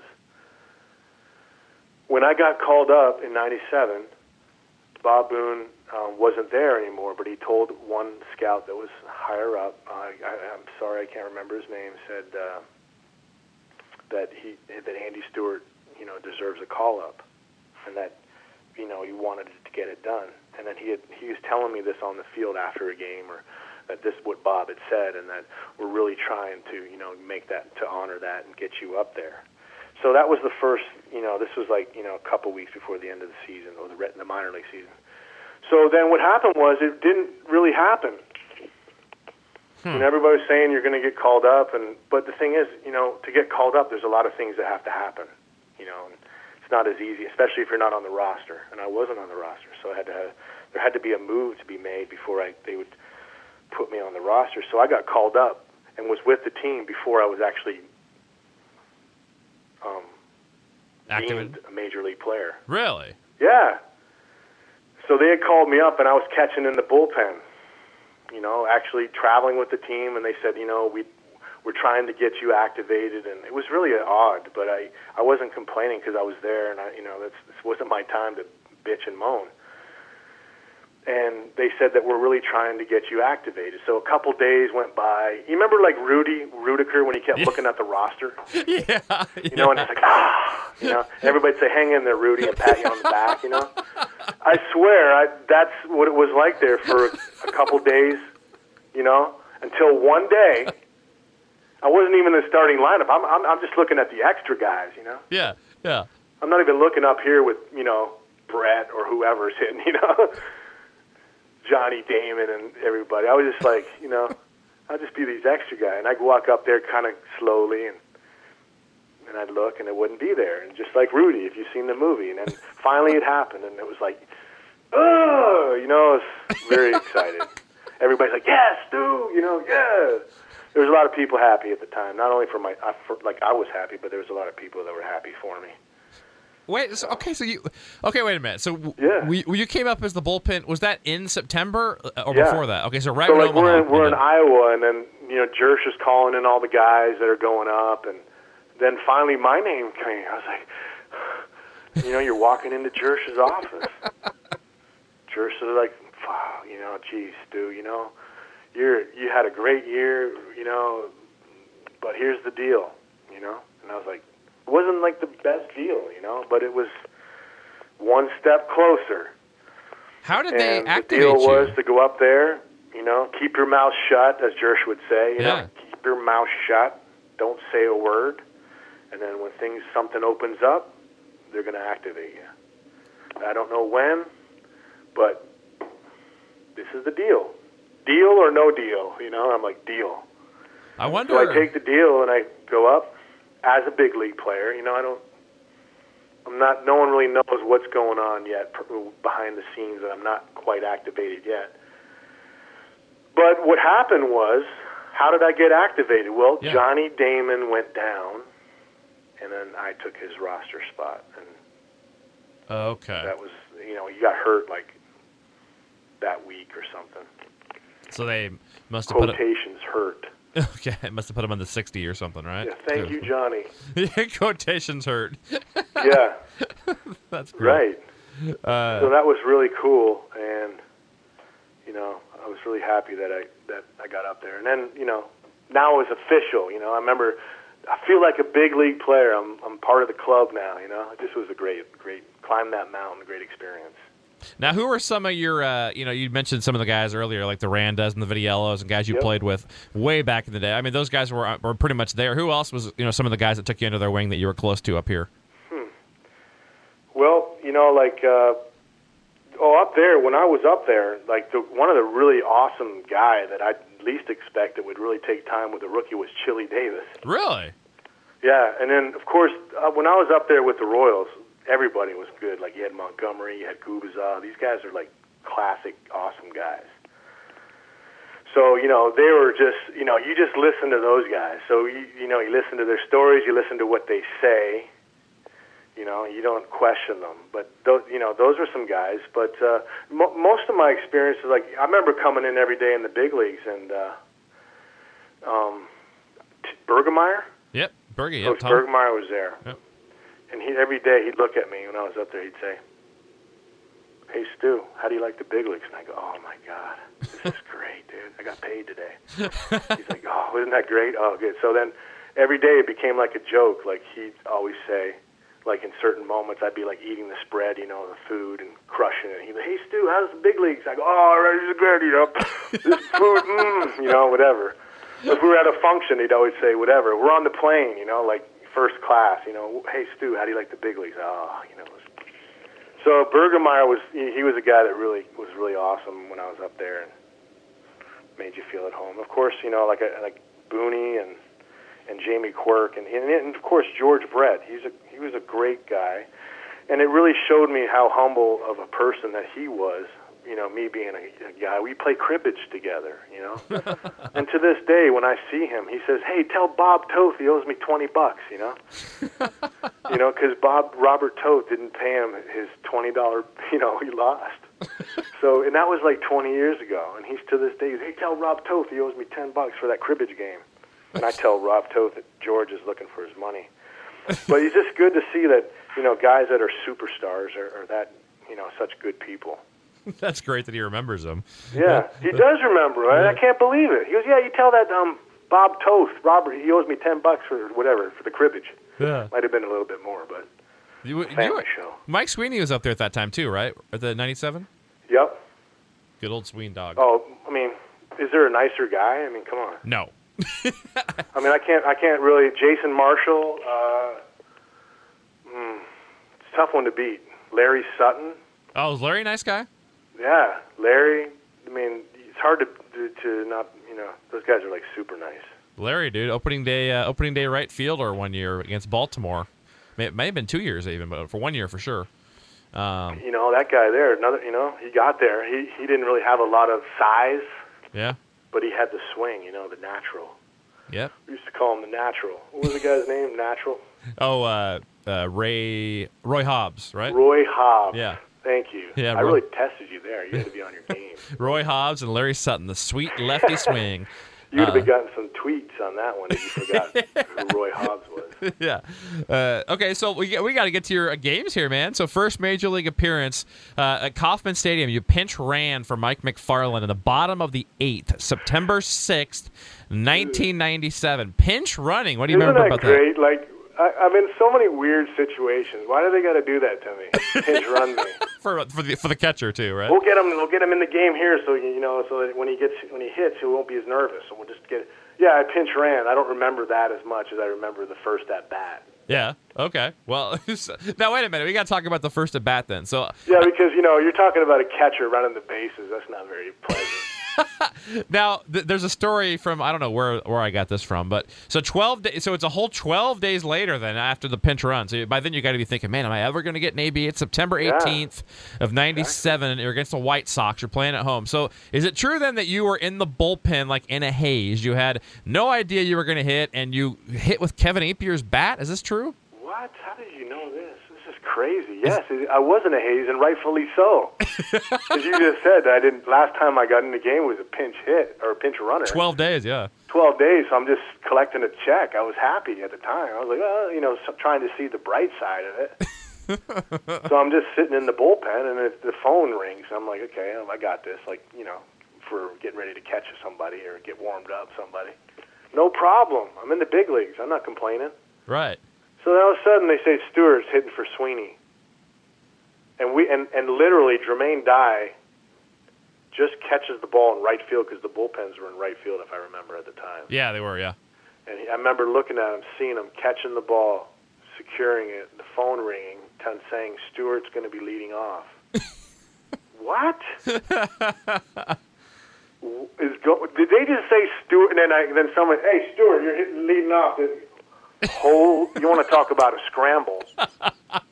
like, like as if you got a meeting, the biggest meeting of your life, and you just woke up and it's five minutes before you got to be there or something. You know? and then I was just scrambling, looking for my stuff. Then, of course, I had to do the jog down.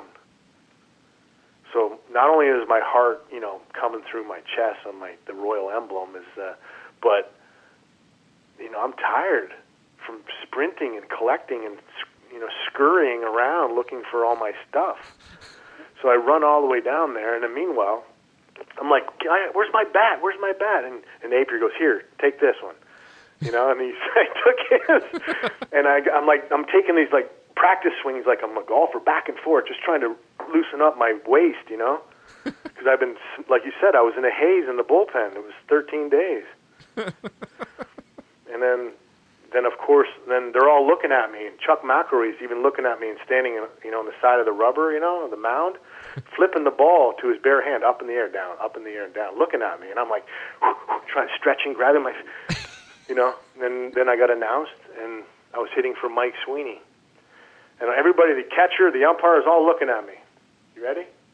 yeah, I'm ready. oh, now I got a hit. So anyway, it was hit up, you know, got got my, got a little rhythm going, and the ball was out half.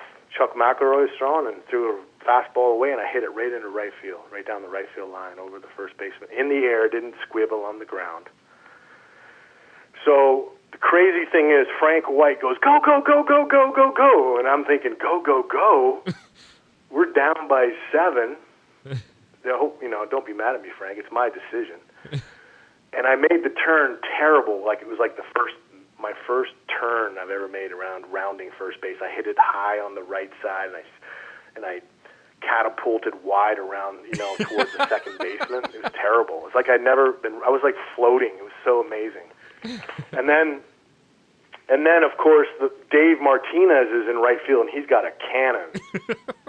And I, I'm like, oh, and now I have to start cutting in, like turning, like on the inside part of the bag. And Ozzie Guillen is, because I've watched the video, I haven't seen it in my head. Ozzie Guillen's now go reaching on the first base side, right field of the base, trying to get the ball. It's going to short hop him, and I dive on the inside half, roll over on my back. It was just, it had to been. It couldn't just be a straight through infield hit or a base hit up the middle. It had to be some drama rolling over, and I was say, Ozzie jumps on me, and then safe. and I'll tell you what, it was thank goodness I was safe because I probably would never have even been thought ever to be included, even as a pinch runner again. Down by seven in the bottom ninth, Right. Go try. thrown out at second. Oh goodness. Yeah. Somebody like me and the fans would have said, "What the hell is this guy thinking out there?"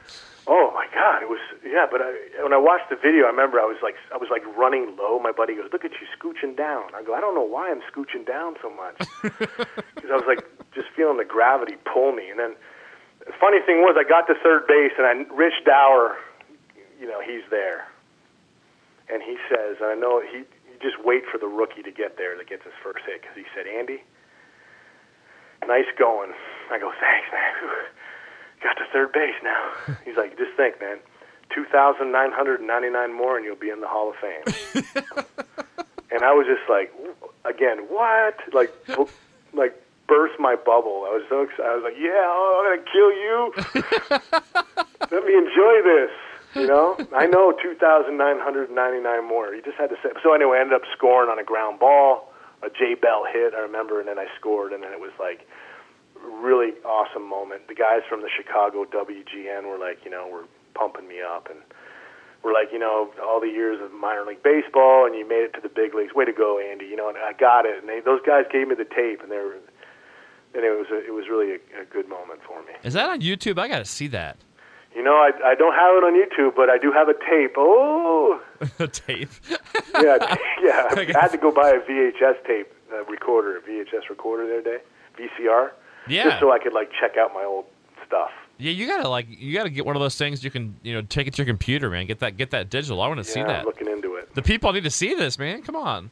You're right. I you know I got to do it. Did you did you? I'm assuming you got to keep the ball. What what happened to the Appier bat? Did you keep I have that? it. You did.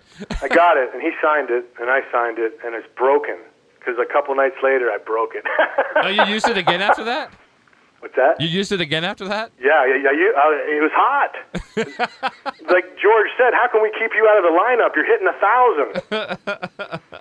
you know, yeah. and then another thing too. George came down said that said this to me. Like the next day, he goes, "I didn't see it, but I wanted. I heard about it. And congratulations." He goes, "You did something that I've never done." I go, "Here we go. Don't even go there."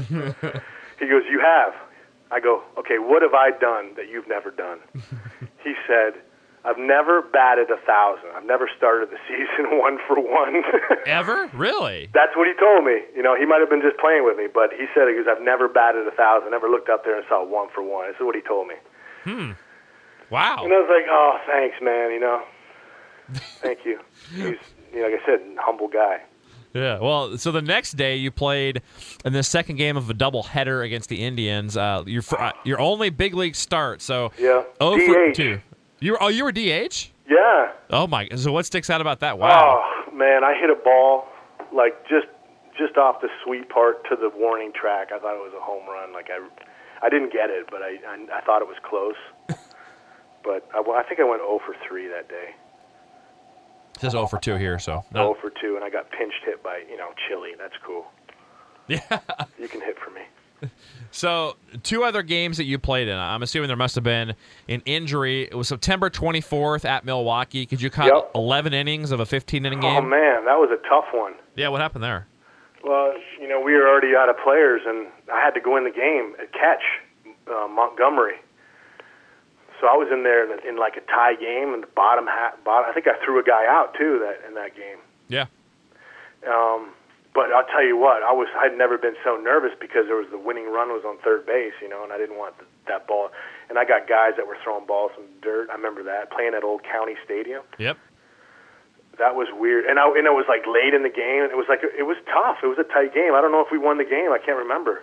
Yeah, I didn't look. I'm not sure about that. But 15 innings, I know that. Yeah, and I was playing in those in those. Yeah, and I got an at bat or so. I was out. It was. I was a part of the team, man. I was there. yeah. You know, it was uh, no, it was an intense game. I remember that. Yeah. And Montgomery, like when he when he does his signals, like he does a thing called pumps, you know, and I didn't really quite get it until I understood. Like when he gives this, he goes, "All I do is pumps, Andy. If I, whatever you throw down there, if you throw a five down there, that's one pump. If I throw a four down there, that's two pumps." I'm What? like, "Okay." He goes, "Okay, one pump is a fastball." Or, or a curveball. Two pumps is a you know I can put like seven. I can give him the finger three times. That would be three pumps. You know, doesn't I didn't quite get it. So when he's trying to tell me this, like as we're going out on the field. and I'm like, I don't want. This is like the best, one of the best closers of all time, you know. And I don't want to mess it up and be the guy that he's like. He just. So anyway, we worked it out. But I was, I'll tell you, I was so nervous. That I would think that would be difficult to. Did you have to like overthink it while you're out there, like trying to not mess it up? Well, yeah, you know, you just want to make sure that, um, you know, you, that you do a good job for this this big league pitcher. You know, you want to be that guy. You want to make him feel comfortable, and um, but uh, you know, it's you get scary back there. Yeah, and uh, all right. So your your last game in the big leagues then September 28th at the White Sox. You went one for three, got another hit. Now, can you name uh, the pitcher? Yeah, Scott Eyre Yep. or Air, Yep, yep, yep. and I'm gonna. T- oh, what a game this was! Now Tim McClelland was behind the plate. You remember that? Of remember course, that guy? yeah, of course. Famous, controversial umpire. Oh, yeah, yeah. And uh, that was the day it was in Chicago. It was called Ozzie Guillen Day. It was his last game as a as a White Sox, and uh, they were having. So he was. So before the game started, this is wild. This is a great story. Before the game started, Tim McClelland said to me, "Andy, good luck. I know this is your first um, start behind the in the big leagues. Good luck. It's going to be good working with you." And I just want you to know that Ozzie Guillen will not strike out looking today. and I said, hmm, did, what? Did you just. He goes, that's right. Ozzie Guillen will not strike out looking today. so now, on my first start, I got the deal with this. You know, can anything just be normal? Can I just not have like a clean base hit? Can I just not catch like an easy last game of the year? Boom. No, I got drama. Ozzie Guillen Day, Jim Pittsley pitching. Tim McClelland, the umpire who I know is this famous umpire, is now telling me that Ozzie Guillen will not strike out. What do you do as a catcher? You, you know, what do you do? do you say anything? Yeah, what did you do? Did you tell the Yeah, manager? you, you just like keep it to yourself and hope that you become best buddies with Tim McClelland and get a huge strike zone that's not or a, a small strike zone and a huge one when you're catching. No, nothing like that happened. I, I was like caught in between because when the pitcher started pitching to Ozzie Guillen, balls right down the middle, ball in the big leagues, and I'm thinking. He's like, "Where is that?" And the pitcher's like throwing his arms up, and I'm like, especially late in the game when uh, relievers came in, and I still didn't let the, the you know the story out, and I didn't tell the story till till um, um, to Muser until the game was over. was he mad or not? He's like, I don't know, I would have done the same thing, Andy. I liked I liked Tony. He was good to me, um, but a lot of people don't like Tony. Didn't like his rules yeah. but you know they had the white line rule. You can't chalk line or, or work line. He used to yell work line, and the guys were like Chili and them were on the one side and on the on the on the on the fair side of the foul right foul line before we stretch. We had to be on the foul side of the foul line. We couldn't be on the work side. I didn't know So about that, one. was one of the things that everybody was like. This after Boone left, we got Muser, and it's like now he's saying work line. What is this kindergarten? But you know that's his, his rule. He's the, he's the manager. You know? work line. work line. Everybody was making fun of it, and, and, and of course Chili was like, you know, I ain't doing this work line. you know, so. But crazy, man. Like so, you know, like I remember going out there and talking to the pitcher and saying, you know, hey, you just missed it. You know, hang in there. You know, and, and he McClelland said, go talk to him, Andy. I'm like. Just you're just like running my whole world back here. yes, Mr. McClelland. Anything you say, you know, like that's what I that's what you had to do. Pitcher's like, where was that pitch, man? It was right there. I go, I, you know, he said he just missed it. He said that. Oh yeah, he said that. Okay. right. Like I'm covering for Tim McClelland. It's crazy. You're an arbitrator in the Yeah, I'm an arbitrator in my first big league start in Chicago on Ozzie Guillen Day. And Ozzie, I think if you check the stat that day, I don't know, that'd be good fun for you to check. You can see he had like three runs scored, no strikeouts. was like two for two.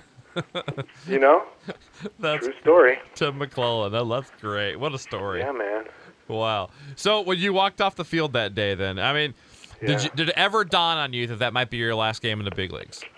No, No. I thought I, I thought that I was just you know with Tony Muser and and how he like you know it was really like a touching moment was after the game. You know Tony had his meeting and this is like an in-house thing that he said, which to this day like it, I, it resonates in my head is like um, he was talking about you know the season. He thought, thought it was a great thing that you know that I finally like. I didn't want to be like a like a clown or like you know like a like a what do you call it like a somebody who's everybody's feeling sorry for because nobody cares. Nobody feels you don't get called up to the big leagues because they feel sorry for you. Right. Nobody does. Right.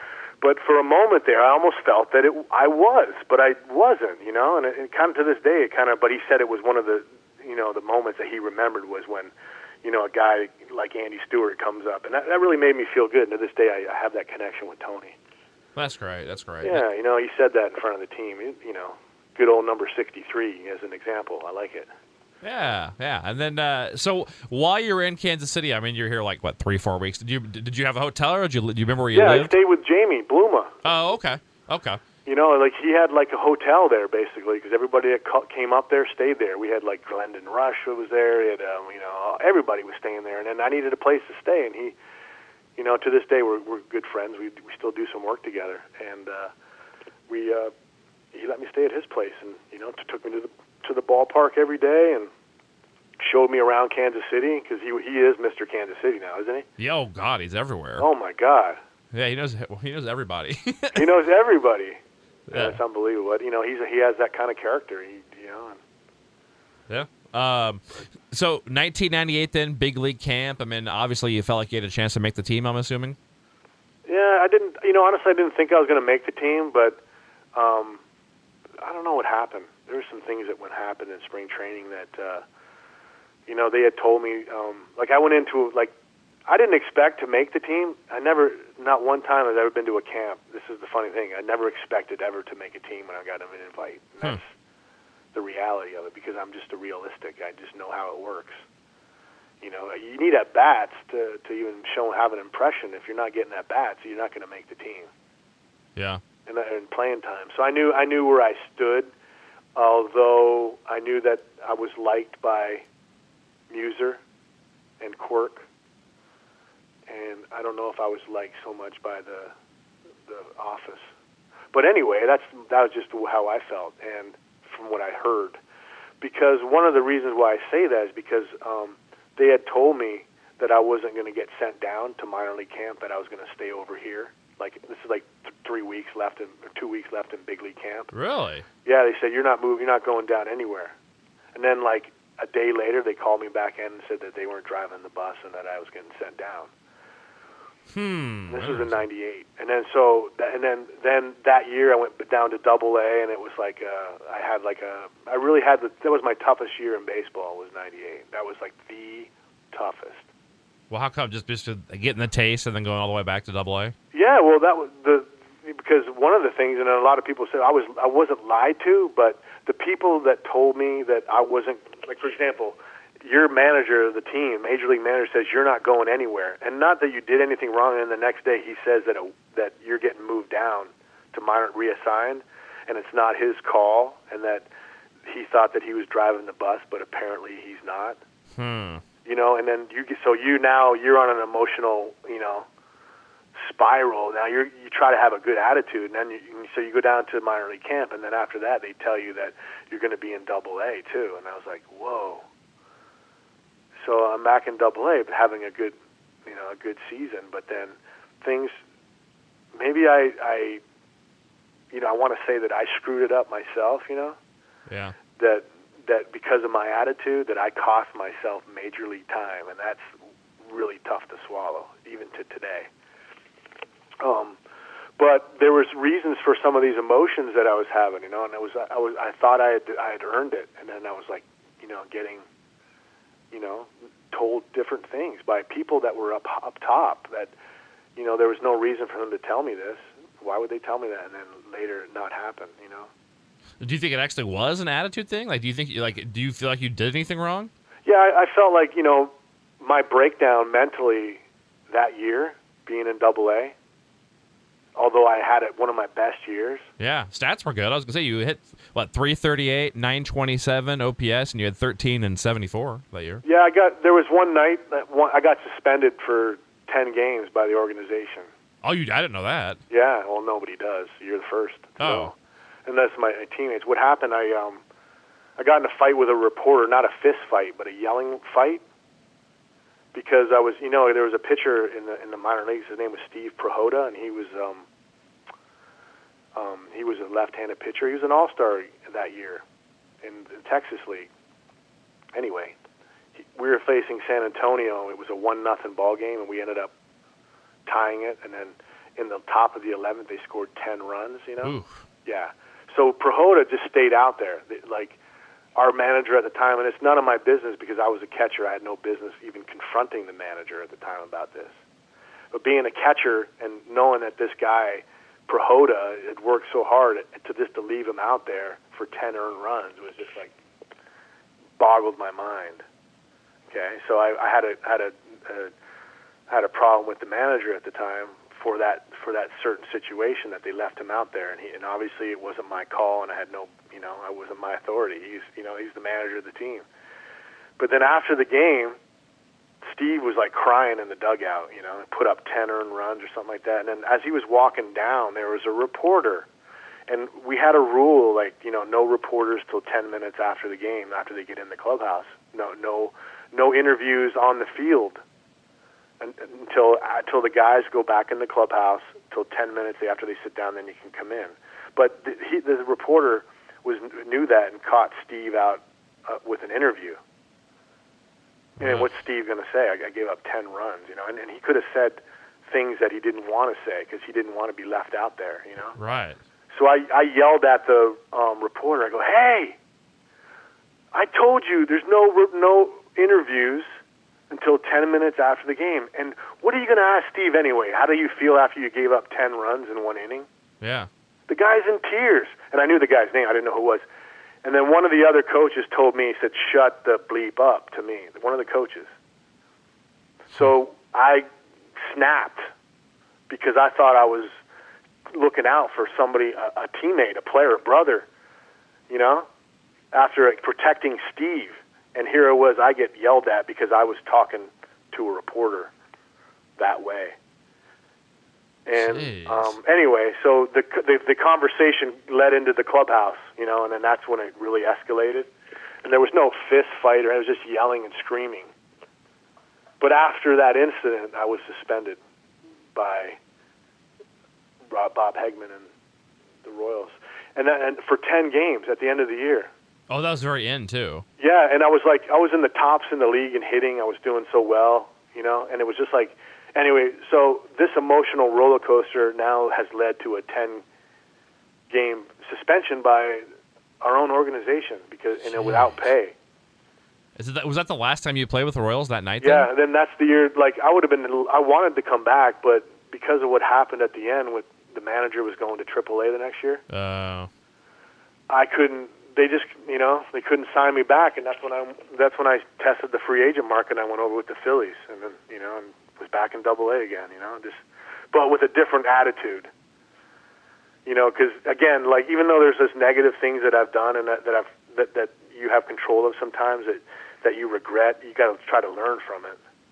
well, I, I, You know, I think you and that's what actually when I went with the Phillies the next year, they, you know, they they put me on the Phantom DL the first time in my career, and I was in Reading. You know, I was Yeah. like, this is crazy. And finally, I got a chance to play, and then you know with Varsho, and they liked me. And then the next year, I got invited to big league camp, and then I had an opportunity to go with the Phillies or with the Jays, and I went with the Jays, and that's when you know it's just amazing how, you know, Mr. Destiny, you know, the movie yeah, yeah. you could go one way or this way. You don't know. Like you make decisions. You don't. You know they could affect you. You don't know. You know if you'd have taken a different route or a different left or a right. You know it's crazy. Man, what? Hey, what happened to the to Steve? By the way, the pitcher. I don't. I, I don't even remember that name. Who's that? The the pitcher, the, the in Wichita, Steve. Oh, was- Steve Prihoda. Yeah, what happened to him? I don't. I don't You remember. know his I don't know. He he was like a big like a like I call him like a big bird type lefty. Mm-hmm. You know really arms and legs and kind of three quarter. Um, I don't know what happened. I think that was his last year. Okay, I I'm, I'm kind of But but you know, and it wasn't, you know, there was a lot of things. Like I was on edge that year, you know, like I was like trying to have the good attitude, and I, you know, but this is what I try to tell the kids, you know, like your attitude is like everything, you know. You know, don't lose focus of your attitude because you know you're a good ball player, but if you don't have the attitude, or if you, or no one really cares, you, you start feeling sorry for yourself because your situation, you think it's bad. There's other situations that are bad too. Think about that. But you're in a good, you know, you got to stay positive and in, in the position that you're in now because you know this is the things that I pass on like you know spending at IMG and with these younger kids just talking about attitude because I know I know how it can affect careers Yeah. firsthand you know and you just want to try to pass that on you know Man, and, and try to make kids better man, this is fascinating stuff, man. This is great. Uh, oh I'm happy man it's just a lot of stuff like like I said things that have happened in my career like drama like I've had Yeah. things happen that just unusual things like well, even how you got activated, how did how you got signed, how does that even happen? Some of Yeah, like that, how does that even happen? Like I'll tell you, I'll tell you, like my first major, first minor league managing um, game that was ever on the books was in against Cal Ripken's team. Nuh-uh. That's Yeah, and we had a big, um, we had this uh, a big game. It was over here in Aberdeen. Remember in Aberdeen? Yeah. It's a new stadium and Ripken baseball, and it's all you know crazy. What is it? Iron horse? up, Iron horses? beautiful. Is that what they're called? The, the what's mascot? that? Are they the Iron Horses or something? Yeah, the mascot? Iron Birds. Iron Birds. Yeah. So and that was my first. Like I went through extended, and I became the manager officially, and that that was my first official game. And then that was Billy Ripken was running the running the show there, and Billy goes, "Hey Andy, you know we, we're really behind, and you know the club, the, like the clubhouse had concrete floors, you know, and everything was all like just under construction, but the playing surface was good, and the dugouts were good, and the stands were good, and the concessions. That's all they cared about." So they got the game going and hurried it up. You know, Cal Ripken's mom sang the anthem. Cal Ripken was there. they thought that President Bush at the time was going to come over. So it was a big deal. You know, it was a big deal. so this is my first big minor league managing gig ever. You know, a game on the book. So, um, so our guy named Domingo Cuello, that was his name, and if you know Spanish, that means Sunday neck. It's really wild. Like I didn't know Spanish at the time, like I do now. That's great. I would have questioned that name then. but he was definitely older than his age, and he was caught by Major League Baseball. But anyway, he was our leadoff hitter at the time, right? So the guy is like five foot five, right? And they got their first round draft pick for the Orioles pitching. And the buzz is, you know, the crowd's on their feet, you know, for the first pitch, you know? And our guy hits a home run. Sunday neck, man. So Sunday Neck hits this hits a bomb into right field into like the swamp and splashes. and then he rounds third place, rounds third, high five, and I'm like, yeah, this is easy, you know. This, and he steps on home plate, and that's it. And then all of a sudden, dude, like the whole dugout's going crazy, yelling at our dugout, like yelling at me, hey, hey, hey, why? I'm like, ah, quit your crying, you know, you won nothing, lots of game left, don't worry about it. well, it turns out, like this is the truth, that they claim, okay, Billy Ripken to this day claims that he told me to tell my guy to take the first pitch. You know, we're talking about drama. yeah. Okay, so my first managing gig, here I am. The guy who's five foot nothing hits a friggin' 400 foot bomb. Okay? Meanwhile, that ball is a commemorative ball. Oh, really? And home plate has a commemorative plate that he stepped on, like that they were going to sign and give it to Ripken's Hall of Fame. Okay, now let me ask you: What you talk about? What are the chances? that did not happen. It, it happened, and then the whole game. And then when Domingo, when Sunday Neck came up again the second time, they hit him in the back. And to this, to that, at that moment, I still didn't know what the whole craziness was all about as a manager. I was like, "What are they? What's their problem? like, I don't get it, dude. They're just like poor losers. I don't know what's going on. I, that's the only thing I can think about." How did you So, find? so anyway, after the game's over, like they get blown out, and it's like their opening day. Like supposed to be a big deal. Ripken was supposed to do a presentation. The plate was going to get signed. The ball was going to get signed. Everything like after the first pitch, you know. And then they were going to. They were just. And our guy was supposed to take it, and then you know, and kind of watch the ceremony. And well, the ceremony never took place, and the ball was like ruined. And um, so I told them, I said, listen, as a manager, one, I would like my guy for like I would have rather had Sunday Neck take the pitch since it's the first game of the year and you know get a feel. No, he's hacking. he's a Dominican shortstop. I should have known. You know, he's a free swinger. but not in my life did I ever think that he would hit a home run. Right. He only had one home run the whole year. Is that the only one he hit? It must have, it had to have been. but like again, and then so later, like in the off season after the year was over, like our player development Brian Graham was in at a winter meeting and he was hanging out with Cal Ripken and Billy Ripken. So they called me one night. And Brian Graham says, "Hey Andy, I'm here with a couple guys and they are pissed." I'm like, "What? Who are they?" And they're like, "They cannot even when I when I talk about the what happened, they just they just cannot believe that you would let that guy swing on the first pitch." and, and I go, you're, "You're telling me you're with the Ripkens?" He goes, "Yeah, they're here right now. They're I'm talk they're sitting right beside me and they are pissed." I go, "Tell them I'm serious." Like they're really they were really messing with me. I said, "Listen, I really didn't know." And I played with Billy before. I didn't play with Cal, but I played with Billy. I said, "You tell Billy, you know this." I he would have told me to have my guy take the pitch. I would have been happy you know, to tell him to take a first pitch. That's I matter of fact, I would have wanted him to take a first pitch. And he's like, "Oh, they're just." They said they ruined. I ruined their whole season. but you know, that was like I said. You want to talk about drama? Just this. Hey, how does that happen? I don't know, but I just love that his name was Sunday Neck translated. Yeah, Domingo Cuello. That did he? What happened to him? Did he ever make the show? No, they they had to release him because like a, like a year later they they came out with those the fake birth certificates. Oh, that sucks. And he was part of it, part of that whole. I mean, you know, trying to get off the island, man. Yeah, you know? I can't blame him. Yeah. Man, wow, this is great. Crazy. Well, well, I got about four or five more questions. Thanks for all your time, by the way. But four or five more. We're Yeah. probably cut off. People probably like. No, hey, dude, this is this is fantastic. The story just keep getting better. I, I, we're both sober is the best part of this. Yeah, it, you know when I tell people that when I tell stories, I don't, I don't, I don't really have like a list of stories. They, they just have to like kind of pop up with certain situations.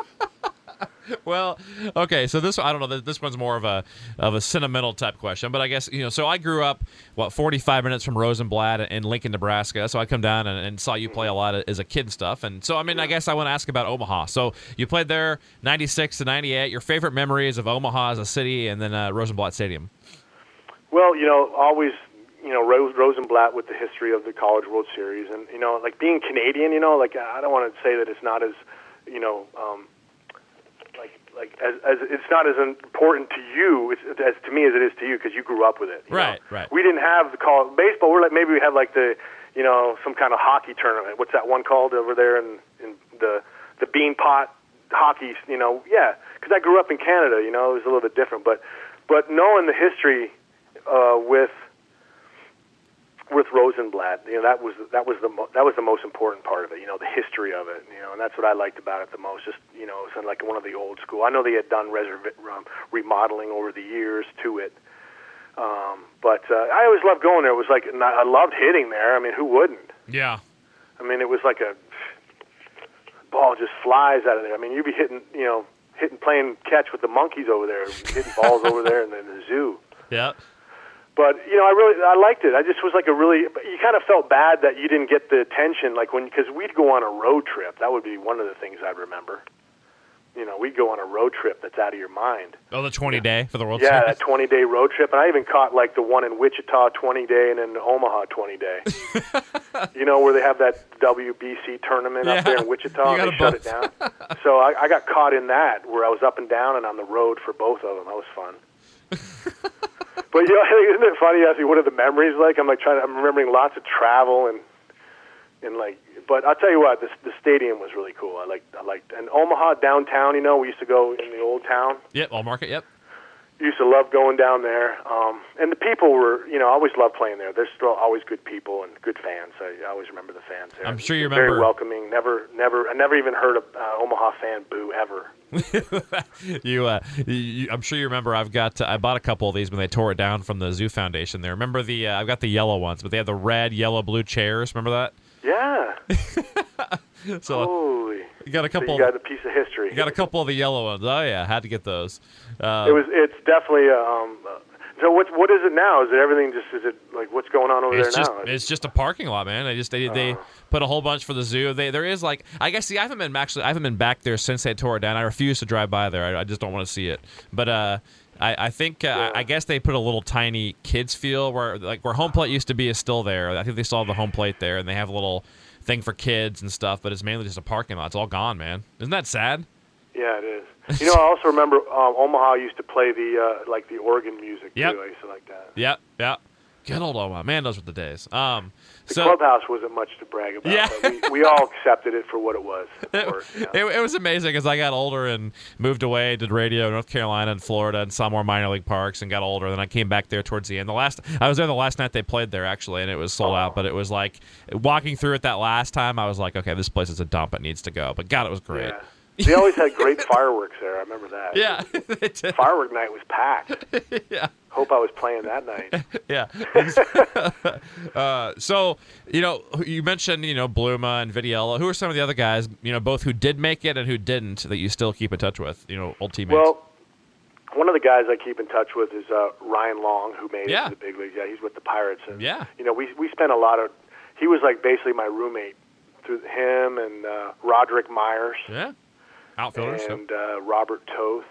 Yeah. He didn't quite. He went to big league camp a couple years, but he was a guy that had, was a pitcher. Never quite um, got to the big leagues, but he, he made up to AAA. He had a good had a changeup. He used to call it the Reaper. He had good uh, stuff. I remember nasty. him. Like yeah. people would, he wouldn't throw hard enough. Like I was talking about, you know, my my throwing, my arm. Yeah. Like I was like a couple mile an hour off. I needed a little more arm strength, and that's what Robert needed, you know, in order to get a big league job. Yeah. Too bad. It's funny is that you can get people out and you still can't make the big leagues, but they don't want to give you a chance to see if you can get big league hitters out. Yeah, it's it's ridiculous. Yeah, It's- you know, give him a chance. You know, I know he's not throwing 90, he's not throwing the average, but you know, sometimes those people they when they they're just better they compete. You know, when they get out on the field, they compete and it's different become a different player. You know, not necessarily about tools. Yeah. Yeah. How about uh, and I guess the last couple things then. Uh, if you had to pick a single favorite big league moment, what would it be? Uh, it'd have to be, um, you know, that oh well, the feeling of the, you know, the story about Rudy walking up and checking to see if his name's on the list to play. I think that that moment, and I do remember going like I'd never been so happy to catch a bullpen that day. I was like, I was like, who's next? I want more. Play- you know? play but I remember fans. getting to the bullpen and actually kissed the ground there. I do remember that. and I said, I did it. And I remember saying to myself, "You did it. You did it. You did it." And I, oh my God, you did it. And that, that's the one thing I remember. Then you just had to had to get in the game to get in the baseball encyclopedia, right? Yeah, I just had to get. I know, it. and I got in as a pinch runner. Who would have known? Who knew? Yeah, it's too bad that you got the at bats. Maybe you'd be the next Moonlight Graham and get a movie about you someday. But you had to ruin it and get at bats, right? exactly. You know, you know, there was a um, an almanac in the Texas League, and I was reading one. And there's a, there's this one little thing I found about myself. Really? Yeah, it said that um, there was a game. It was it was uh, a zero zero game, or at the time, and at the bottom of the seventh inning, uh, Andy Stewart stole home. Really? Yeah, it said that the not so fleet of foot Stewart had so many stolen bases, and, and I hadn't had a stolen base like in a long time. But I stole third, and how I stole from third was it was a left, it was a left-handed pitcher, and I could see the catcher's you know throw over sign. You know, because I'm always looking, trying to see, try to catch, see if you know he gives a sign to to pick. There was a runner on first with good speed. You know, and there was a left-handed hitter where I could see the catcher's signs from third. Oh. Now you got the visual. So huh? on first movement, you just took off. Yeah, so as soon as he like I, I kind of timed it where like as soon as he lifted up his heel, you know, I took off and I knew he was going and I was safe. I stole home. It was Anyway, we ended up winning the game, but at that time it gave us a lead, man. I wanted to get out of there. you know, and the guy had no chance at the plate. And it, and it was a lefty on lefty too. That would be a good time to do it. Yeah, those are the good old days, man. When Yeah, you could run over the catcher if you had to, right? That's right. Not- well, yeah. not now, well, you know, and I've, I've been run over. I got hurt in my first year, and that's why I only had those so many at bats because I sublocked my shoulder. A guy from Auburn football, hit a was on first base and the guy hit a ball down the right field line and he scored from third. And I I was taking the throw down the down the first base line reaching for it exposing my shoulders and everything. Drilled. and he just went boom! At least it wasn't Bo Jackson, right? uh, it was like we we, Auburn we all compared him to Bo Jackson. You know like that guy went to Auburn and he looks like Bo Jackson. But and he was like a first round pick so we're like the guy look how oh he was like a specimen. But the and uh, he had no reason to hit me. No reason. I didn't. Even, I was reaching for the ball. There wasn't even a play. He just ran me over. Jeez. You know, and you could get away with that back then. I was out for like two months. Oh yikes! Well, he wasn't he wasn't the best player in Tecmo Bowl, so we know it wasn't Bo Jackson, right? Oh no, not at all. well, I guess uh, my final two questions: Have you ever been back to Kansas City since '97? I haven't. Ah, I you got to come back for a game. You got you got your boys here, Halter and Bluma, and Well, yeah, all those guys like uh, they want me to come. I just need to. I just need to do it. Maybe if they have number sixty nine day, they'll have a, they'll honor my like retire my put it over the bullpen. I need to. I don't have it with me yet. If I, I want, I'm going to break out the media guide and see if you're the last one to wear it, or who's worn. Oh, you did. Oh, you- but you didn't wear it in the big leagues, though, did you? No, I wore when you came. sixty three. Okay. it's just as close. I wonder if you, you might be the last 63. I think actually I looked this up one time. There's like one other guy besides you that had. I'll have to look that up. 63. I mean, don't they have a better number for the kids coming up? Nah, you're Rudy, man. That's what it fits. Yeah, that's right. Yeah, that's right. I told you, it's Rudy. you should have had 98 or something. It'd be better. Uh, probably 99. I'm Canadian. Give me Gretzky's number. yeah. Well, I guess uh, my last question is, uh, you know, what would you like to say to all the Royals fans that are uh, listening right now? Hey, I just hope that you remember me. You know, if you know, and that you got an opportunity to watch me play. And if I did play, and I and I played well for you, and I hope you enjoyed it. And if I maybe if I had a bad attitude that day, maybe it was because I was just having a bad day. But overall, I really enjoyed all the fans, and hope to see you again soon. Yeah, they Thanks think for the memories. they think you should have uh, framed it better with Tim McClelland against Ozzie and They blame you for the balls. Oh yeah, oh yeah, of course. I, I, I had a thing used to say. Used to always tell guys, and he used to say, "Get Stu." It was like just a little. "I'll feel sorry for you. Type. Why they got to pick on me? yeah, poor guy. Yeah, get Stu. Just trying to make a living here. Come on. You know, yeah, Yeah. exactly. Well, I, I got to tell you, man. I mean, I, I've spoken to you know, well, I mean, hundreds of celebrities. You know, whether it be pop stars, movie stars, and of course, hundreds of baseball players. This is definitely one of my top five, ten for sure favorite interviews. It's been a, it's been Hey, a I, blast. that's great, man. I pre- I'm glad we got to do it, man. It's Yeah. been great. I I appreciate you giving me the opportunity. Yeah, for sure. And- and definitely stay in touch. Uh, hopefully, Yeah. hopefully some of these good memories coming back, and, and the Royals being good, and y- your boys here in town. You know, get back out here and we'll, you know barbecue on the plaza. Lunch is on me, and I'd love to meet you someday. And well, I mean, I met you back when, you were, I was a kid, but Hey, you know, if I'm if I'm in the area, I'll, I'll give you a call. You know that for sure. for sure, man. Take care and uh, stay Thanks. in touch, and we'll, and we'll talk to you soon.